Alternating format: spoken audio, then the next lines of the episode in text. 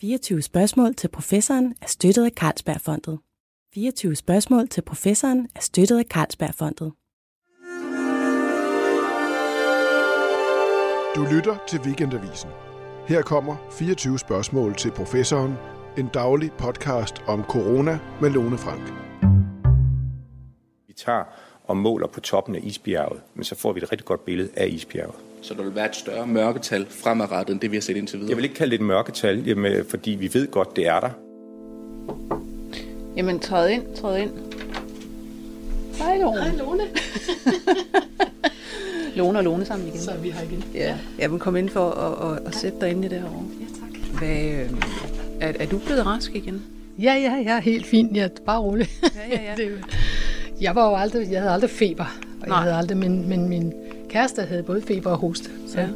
Jamen, jeg synes også, jeg går, altså, jeg er ikke sikker på, at jeg har feber, men jeg går der sådan med kritter i halsen og har gjort det i en uges tid. Og sådan. Nå, ja. Men altså, ja. Yeah. Jeg holder mig bare herover. Ja. Yeah. Håber på det bedste. Ja, yeah. Jamen, sådan er det jo. The mortality rate appears to be around 1%. The vast majority of people get a mild illness to build up some degree of herd immunity. Om godt 1700 er testet positiv, så er det reelle tal i Danmark cirka omkring 20.000. Det er torsdag den 26. marts. Der er 1851 registrerede smittede i Danmark ud af 15.981 testede. Men hvor mange er virkelig smittede derude? Altså hvad er mørketallet? Det er forskningen faktisk begyndt at interessere sig ret meget for. Og det kan ændre synet på dødeligheden, og dermed også på selve sygdommen, og på den måde, vi håndterer den i samfundet. Og det er det, vi skal tale om i dag med en forsker, som har forstand på alt det her. Det er dig, Lone Simonsen. Velkommen. Ja, tak skal du have. Du er kendt af alle som professor i folkesundhed ved RUC. Mm-hmm. Først, hvad tror du, mørketallet i Danmark er? Ja, altså jeg tror i virkeligheden, at det vi ser, det er jo dem, som bliver indlagt på hospitalerne. Og alle dem, som har mildere sygdom, f.eks. feber og hoste, eller bare hoste eller kriller i halsen, de er jo slet ikke talt med i det der. Så jeg vil sige, at det er i hvert fald 10 gange højere, måske 100 gange højere. Måske 100 gange højere. Hvorfor kan det være det? Hvad bygger du det på, når du siger, at det tror du? Jamen det har vi jo set, vi har fået syn på det gang på gang. For eksempel i forhold til de mennesker, som blev hjemtaget fra Wuhan for eksempel, og japanerne hjemtog 500 mennesker, som var raske, da de hoppede på flyet, og da de ankom i Japan, så testede 1,7% positiv. Og det vil sige 8 personer, og 4 af dem var helt asymptomatiske, og de andre 4 var mildt syge. Så det var sådan et eksempel, hvor man får syn for sagen. Et andet var de der udbrud, vi først havde i Europa, i Tyskland og i Frankrig, hvor det var en rejsende, der kom fra Asien, som havde smittet nogen, og de havde været mildt eller slet ikke syge, og så smittede de nogen, og man ville aldrig have hørt om det der, hvis ikke det var din første tilfælde, havde ringet og sagt, ups, jeg blev diagnostiseret tilbage i Kina, jeg tror måske, jeg har smittet nogen af jer, men det var ikke noget, man ville have set på hospitalerne overhovedet. Nej. Så en masse er gået under radaren. Men og alle børnene, for slet ikke at sige som det, vi har også. Nej, og børnene er jo et ledemotiv i alle de andre sygdomme, som vi normalt har af den her type. For eksempel influenza, der er det spredning fra børnene er en virkelig vigtig del af hele spredningsmønstret i populationen. Nu sagde du lige Kina, og du og din samarbejdspartner, Viggo Andreasen, I skrev faktisk en artikel på videnskab.dk den 15. marts om mørketal i Wuhan. Fordi, som I sagde, der var godt 80.000 registrerede smittede, og det er det, vi har hørt om igen. Men altså ud fra, hvordan epidemien er forløbet og så videre, så argumenterede I for, at antallet af smittede, altså mørketal, det var faktisk 10 gange større. Ja. Nu kommer der så 2 forskere fra Stanford, Bendavid og Bhattacharya hedder de, som skriver en meget delt kommentar i Wall Street Journal, hvor de argumenterer for, at mørketallet i Wuhan, det er formentlig 30 gange så stort, altså endnu større. Ikke? Og de bygger i det hele taget en analyse af, at der er meget, meget store mørketal forskellige steder på de foreløbige data, vi har forskellige steder fra. Hvad synes du om det, de kommer med, og forklar endelig noget af det, hvor du synes, der er altså noget, der er hold i her? Jeg vil faktisk ønske, at alle danskere tog at læse den der artikel. Jeg synes, den er enormt klar og sober, og jeg er fuldstændig enig i deres forklaring af, hvad der foregår. Og det er lige omvendt af, hvad man hører fra Verdens Sundhedsorganisation nu på TV2 News for eksempel, hvor der stod en frem og sagde, at hvis vi ikke gør, som de siger, så dør 20% af alle danskere skal i intensiv behandling. Det passer simpelthen ikke. Det er fordi, at WHO antager, at der ikke er noget mørketal, især i Kina, hvor de har været faktisk ude og se på sagen. Ja, det er jo faktisk ret vanvittigt egentlig. Det er helt vanvittigt. Altså, og hvis man tager det her med altså, de data, der for eksempel er, og kigger på inficerede og dødstal, så kan man sige, at de her to forskere, Bendavid og Bhattacharya, de tager for eksempel de data, man har fra den lille italienske by Vo', hvor man jo tog simpelthen en lille by, lukkede den totalt af, testede alle mennesker, og så, at der var 2,7% af de her mennesker, som var inficeret. Og så isolerede man og gjorde, hvad man ellers kunne, og så videre. Og hvis man så bygger på det og siger, jamen hvis den her by havde 2,7% inficeret, så må der, hvis vi så siger, at der har sikkert været den samme procentdel i resten af Italien på det tidspunkt, så har man haft et kolossalt stort mørketal, altså langt flere inficerede, end man har set og testet, og så videre. Og det samme kan man sige med tal fra USA, fra både Seattle og fra basketballspillere, og se, at incidensen, altså antallet af inficerede, når man bare ser på, man tager en flok ud og måler, så er spredningen er langt større, end det man ser i de officielle tal. Ja, så du er rigtig dygtig til epidemiologi, Lone. Ja, det du faktisk gør, det er, at du ganger 2,7% med befolkningen i Lombardiet, og så kan du godt se, at det overstiger langt det antal registrerede tilfælde, de har. Og det er selvfølgelig alle dem, der er mildt syge eller ikke ret syge, men som stadigvæk er en del af epidemien og spreder til andre. Ja. Og det betyder jo så, hvis man har de her store mørketal, og det er faktisk meget sandsynligt, at man har det, så er dødeligheden jo meget langt ned i forhold til de der 1-3%, som spøger rigtig mange menneskers baghoved, og som bliver udtalt igen og igen. De finske myndigheder er for eksempel ude med data og projektioner på baggrund af de data, som siger, at jamen, dødeligheden ligger formentlig på 0,06%. Det vil sige 0,5 promille. Det kan man læse om i Weekendavisen i morgen.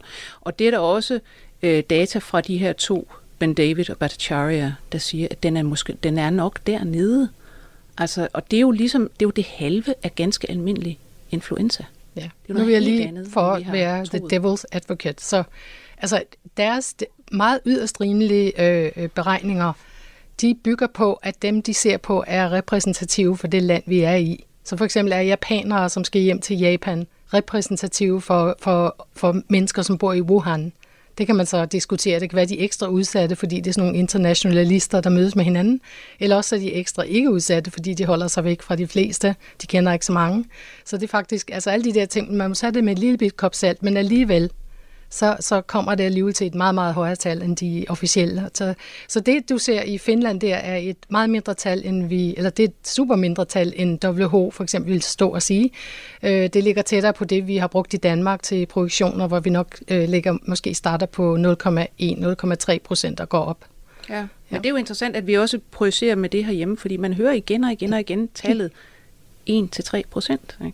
Jamen, hvis du bare ser på, hvad læser tal fra Italien, så vil du sige 5%. Altså, der er så mange grunde til, at man ikke kan bruge de tal. De flestes instinkt vil være at tage antallet dødsfald og dividere med antallet af tilfælde. Hvilket er fuldstændig forkert. Ja, på så mange måder. Ja. Det kan både overvurdere, fordi dødsfaldene hører sammen med, hvad der skete for 2 uger siden, fordi det tager 2 uger at dø, og så fuldstændig overvurdere på grund af de mørketal. Så det er faktisk, vi er nødt til at vende til summa summarum, at vi simpelthen ser, hvad der er sket, eller også, at vi får målt, hvor mange der egentlig har været smittet. Men meget interessant med Italien, synes jeg, er, det er nogle data, du sendte mig her til morgen. Ja. Hvordan det egentlig ser ud med, man skulle jo mene, at der er en enorm overdødelighed, altså især blandt gamle i Italien lige i øjeblikket, men det er der ikke. Heldigvis så har vi i Europa et overvågningssystem for alle dødsfald uge for uge, hvor man kan sidde og følge med. Og det system bruger vi til at overvåge influenza. Man kan også se for eksempel tsunamien i Thailand bonge ud i Sverige, og man kan se sommerbølger, hedebølger i Frankrig. Sådan nogle ting bruges det til.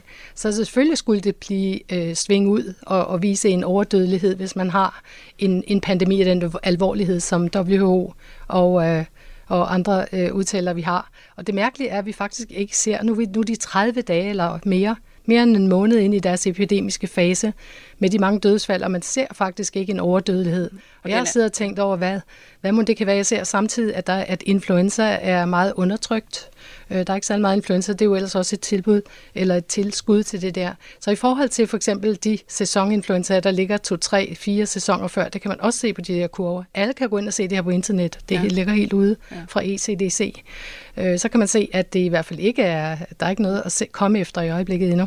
Nej, så det er faktisk virkelig interessant. Du har på den ene side, så har du lige konvojer og medierapporter, og vi skriger og råber italienske tilstande. Det er blevet et helt begreb.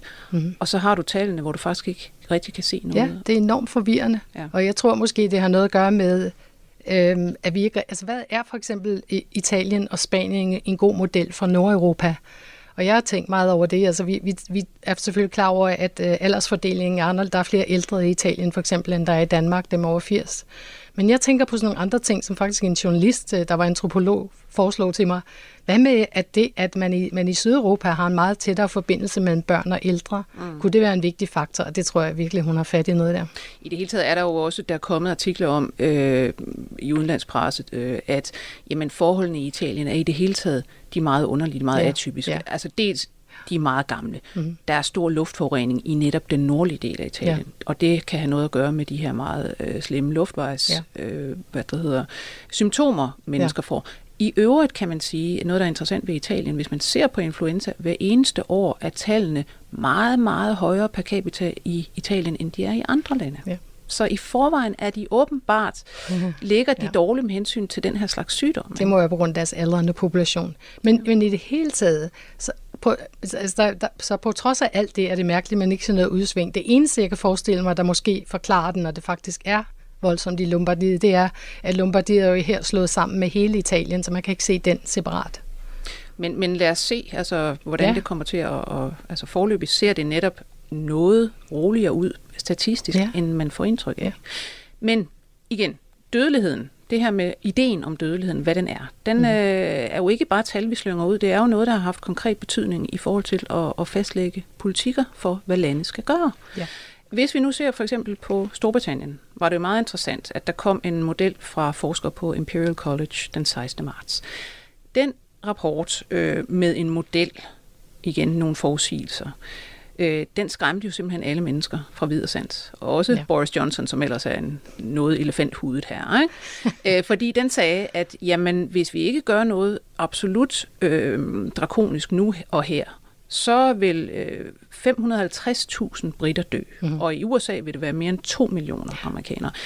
Og det vil oversætte til, at der i Danmark vil dø 50.000 danskere, og det vil være sådan 50 gange værre end en alvorlig sæsoninfluenza. Det vil være helt altså dramatisk. Og det er også noget, der har spredt sig på internettet herhjemme. Ja. Da du så den her model og den her rapport, hvad mente du så om? Jamen, jeg hørte jo først om den på et møde, jeg var til for et par uger før, I så den. Der hørte jeg en lignende model fra London School, også fra et rigtig, rigtig dygtige modelfolk, som har arbejdet i pandemimodellering i rigtig mange år. Så altså, jeg blev godt nok lidt forskrækket der, men så tænkte jeg også, altså det er som om, at de ikke har fået hele det der med mørketallet med i det. Jeg tror virkelig, de overvurderer, hvad der kommer til at se. Det har også været ude at sige i pressen. Jeg tror altså ikke, det der er rigtigt. Altså, men der må være nogle flere, der simpelthen bare bliver syge, og vi aldrig hører om det. Og hvis vi går ud og tester for det, så kan vi se, at der er en masse immune derude. Ja. Nu kommer der så en interessant ny model fra Sunetra Gupta, som er teoretisk økolog, og hun sidder i Oxford. Hun kommer så med en model, som også har spredt sig viralt på nettet, ikke? Hvor hun siger, jamen hun mener egentlig, at måske op imod halvdelen af briterne er allerede inficeret, fordi hvad skal man sige, infektionen kom meget tidligere, end man så det første registrerede tilfælde, fordi det var først der, man begyndte at teste, og hvad det hedder, så mange færre vil dø, fordi der er allerede, som hun siger der, et enormt mørketal. Hvad mener du om hendes projektioner? Ja, jeg synes, det er mere sådan i retning af, hvad jeg forestiller mig. Det er bare en... Jeg ved ikke, jeg har set på rigtig mange pandemier i rigtig mange år. Det er bare min mavefornemmelse, simpelthen efter at have... Jeg tror, at den her virus er fuldstændig anderledes end SARS, som vi havde en trussel med i 2003. Grunden til, at den her er så vidt spredt og formodentlig med store mørketal og lavere dødelighed, Det har simpelthen alt muligt at gøre med, at den har et klinisk bredere spektrum, så man også har de der meget milde tilfælde, og man har sådan en helt anden spredning, som faktisk lige så snart man bliver symptomatisk, begynder man selv at sprede. Så den er meget svær at inddæmme, end SARS var. Så vi kan bare godt finde os i, at den kommer til at sprede sig, indtil halvdelen af os eller flere er immune, og så overgår den til en anden. Til et andet liv. Altså, nu siger du selvfølgelig dine mavefornemmelser. Der vil sidde mange derude og sige, ej, det kan fandme ikke passe, at vi skal bygge noget på, mavefornemmelser. Men de her modeller er jo, altså det er jo, ja, det er modeller, og de konkurrerer med hinanden, og man, så må sige, man diskuterer dem frem og tilbage, og det man diskuterer er jo altid, hvad er det for nogle antagelser, vi sætter ind.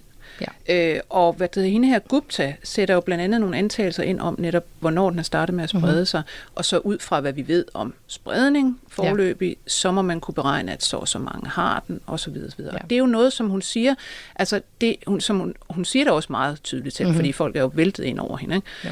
At jamen, det er noget, man kan gå ud og teste. Altså, man skal teste, hvor mange briter er faktisk har haft den her og inficeret. Og det er jo så noget, man skal gøre med en anden test, end den vi hele tiden diskuterer. For det er jo en test af aktiv virus, der sidder lige nu og pulser nye viruspartikler med genetisk materiale ud. Det næste skridt af det, vi egentlig skal til, det er antistoftest. Hvem har dannet immunitet og antistoffer? Briterne har foreløbig indkøbt altså millioner af de her antistoftests, som de lige skal validere, før de så skal rulle dem ud. Ja. Gør vi noget lignende i Danmark? Ja, det vil jeg tro, vi er nødt til at komme til at i gang med, fordi at, ja, som du siger, at de der tests, vi bruger nu, det er nogen, der tester aktiv sygdom. Det vil sige, at man tester kun positivt, mens man har symptomer, faktisk en uges tid eller noget. Mens at man kan ikke med de test finde ud af, hvem der nogensinde har haft sygdommen. Så selvfølgelig skal vi overgå til test, hvor vi ser på antistoffer i serum, som er et bevis for, at folk har haft sygdommen og nu er immune. Det er jo også rart, at man har den vidsthed, at man faktisk er klar over, at nu kan jeg ikke få den igen, i hvert fald i flere år regner vi med. Ja, fordi vi snakker også om, at der kommer altså en næste bølge af det her. Ja, men det kommer an på, hvis Gupta har ret i, at 50% af britter allerede har fået sygdom, det tror jeg altså er for højt. Jeg vil sige 10-20% er måske mere dernedad. Det virker, men det er stadig meget mere, end de regner med i den anden model. Så hvis man virkelig havde 50% allerede, så ville der nok ikke komme flere bølger, fordi så har man den der flokimmunitet-situation, som vi skal hen til. Ja, fordi det må du lige forklare. Den der flokimmunitet, den snakker vi meget om, især i forbindelse med Storbritannien og USA, som ligesom de vil gerne have den her flokimmunitet. Ja. Hvad består den af? Jamen, det er jo et begreb, vi især kender fra vaccination. For eksempel mæslinger er en virus, der er enormt smitsom. Og der skal vi helt op på at vaccinere 94% af befolkningen for at beskytte de sidste 6%. Og det er simpelthen fordi, at dem, der er vaccineret eller i det her tilfælde naturligt immune, de holder simpelthen sygdommen ude fra populationen, sådan at de resten ikke kan blive smittet. Så der skal vi op omkring, altså kan man sige, for sådan en sygdom som den her, formentlig 50-60%. Ja. Det regner vi med. Men det igen, det handler om, det har med mange ting at gøre, altså lige præcis hvad de antagelser er, men det ville jeg skyde var rimeligt. Ja. Så bare sådan for at sige, at jeg sagde min mavefornemmelse, men min mavefornemmelse siger mig, at nu så er man på tide at teste netop det der med antistoftest, finde ud af, hvor mange mennesker egentlig er immune. Og det, der er svært, grunden til, at man ikke bare farer ud med de der tests, man kan købe på nettet, det er jo, at der er en mulighed for, at der er krydsreaktivitet med immunitet til de almindeligt forekommende coronavirus, som giver os forkølelser. Så det er det, man skal have valideret først. Ja. Kan man overhovedet skelne denne her corona og covid-19 fra de andre? Ja. Og i princippet også, hvis man virkelig vil være helt sikker på, at tilstedeværelsen af antistoffer betyder, at man er immun, så skal man lave nogle andre studier, som indebærer at gro viruset i laboratorium og nogle andre typer test. Så det er involveret. Der er noget grundforskning, der skal til, eller forskning for, at man kan begynde sådan at rulle det ud som et program. Det er faktisk, de der tests har været talt om rigtig længe. Jeg forstår, at Kina og Singapore har haft dem i en måneds tid nu, men vi har ikke set nogen resultater fra test endnu. Nej. Det er jo så også lidt interessant, de lande der kan man jo, altså Singapore kan man dog stole bedre på end Kina, Singapore vil jeg sige, tro, at de vil hurtigt komme ud med den og få nogle resultater, så jeg ved ikke, hvad der tager tid. Men det er sjovt, at vi her i Danmark er lige nu, vi sidder stadigvæk og diskuterer den her altså for og imod WHO og strategi med den test, som ikke siger sådan skid om, hvor mange der egentlig har haft det. Og det vi alle er enige om, er jo, trods alt stadigvæk, at så mange som muligt skal have den, uden at sundhedssystemet bliver overbelastet osv. Men hvis så mange skal have den her sygdom så hurtigt som muligt, så drejer det sig jo ikke om at få den grønne kurve, som vi alle sammen kender efterhånden, så flad som muligt. Den skal faktisk op, altså så højt op som muligt, uden at den bliver rød. Den skal ligge lige under kapaciteten, for sådan at man faktisk kan få os igennem bølgen og komme til immunitet og flokimmunitet, men uden at overvælde sundhedssystemet. Og faktisk er det ikke et dødstal, så meget vi ser på der. Det er, hvor mange respiratorer der er. Mm. Og det er simpelthen meget, meget simpelt. Det er jo ikke bare, nu er det meget de ældre og dem med kroniske sygdomme, som ender med at dø. Altså for eksempel er gennemsnitsalderen for dødsfaldene 80 år i Danmark og Italien, med flere risiko samtidig. Men det drejer sig om, det er at få dem, som er måske 30-70 år eller 80 år gamle, som sagtens skal overleve sådan noget her. Mm. Men de skal have en respirator, hvis de er alvorligt syge. Og det er alle de, hvis vi ikke havde kapaciteten, så ville vi have alle de dødsfald, som kunne have været reddet på, altså, og ærger os over bagefter og være ked af. Men vi kan i det hele taget bagefter, der kommer vi til at diskutere rigtig meget, tror jeg. Hvad var det, vi gjorde af tiltag? Hvor mange var det, mange liv var det, vi sparede for alt det her. Ja, ja. Det bliver en anden dag. Okay. Men her til sidst vil jeg spørge dig, altså coronavirus, denne her nye coronavirus, er ude, og du faktisk, så det er jo meget smukt, hvis man går tilbage og kigger et af vores gamle programmer i 24 spørgsmål til professoren, der hedder Dødens Detektiver, fra 2018, det var dig, og du sad faktisk og spåede på det tidspunkt, den næste pandemi, det bliver nok sådan en corona-afart. Ja. Det gjorde det så også. Der var jeg heldig. Ja, og du kan vel så også roligt spå nu, at den overgår fra at være en pandemi, vi panikker over, til at være en fast og tro følgesvend fremover. Det tror jeg, og det tror jeg også, vi snakkede om dengang. Altså det var faktisk det, der fik mine øjne op for den her klasse af virus, det er, at vi faktisk har 4 forkølelsesvirus i alfa- og beta-coronavirus-kategorien. De må have været en pandemi engang. Det må jo være en klasse virus, der kan gøre det her. Og det er jo forskelligt fra så mange andre trusler, som vi har, som Nipah og Ebola. Alle de der, som er uhyggelige og har høj dødelighed, men som aldrig er lykkedes at sprede sig pandemisk i hele verden. Meget interessant. Lone Simonsen, tak skal du have for, at du kom herind i dag. Det var en fornøjelse. Professor i folkesundhed ved RUC. Jeg skal sige, at vi er jo produceret af Birgit Nessen og Anders Stein. Jeg hedder Lone Frank. På genhør.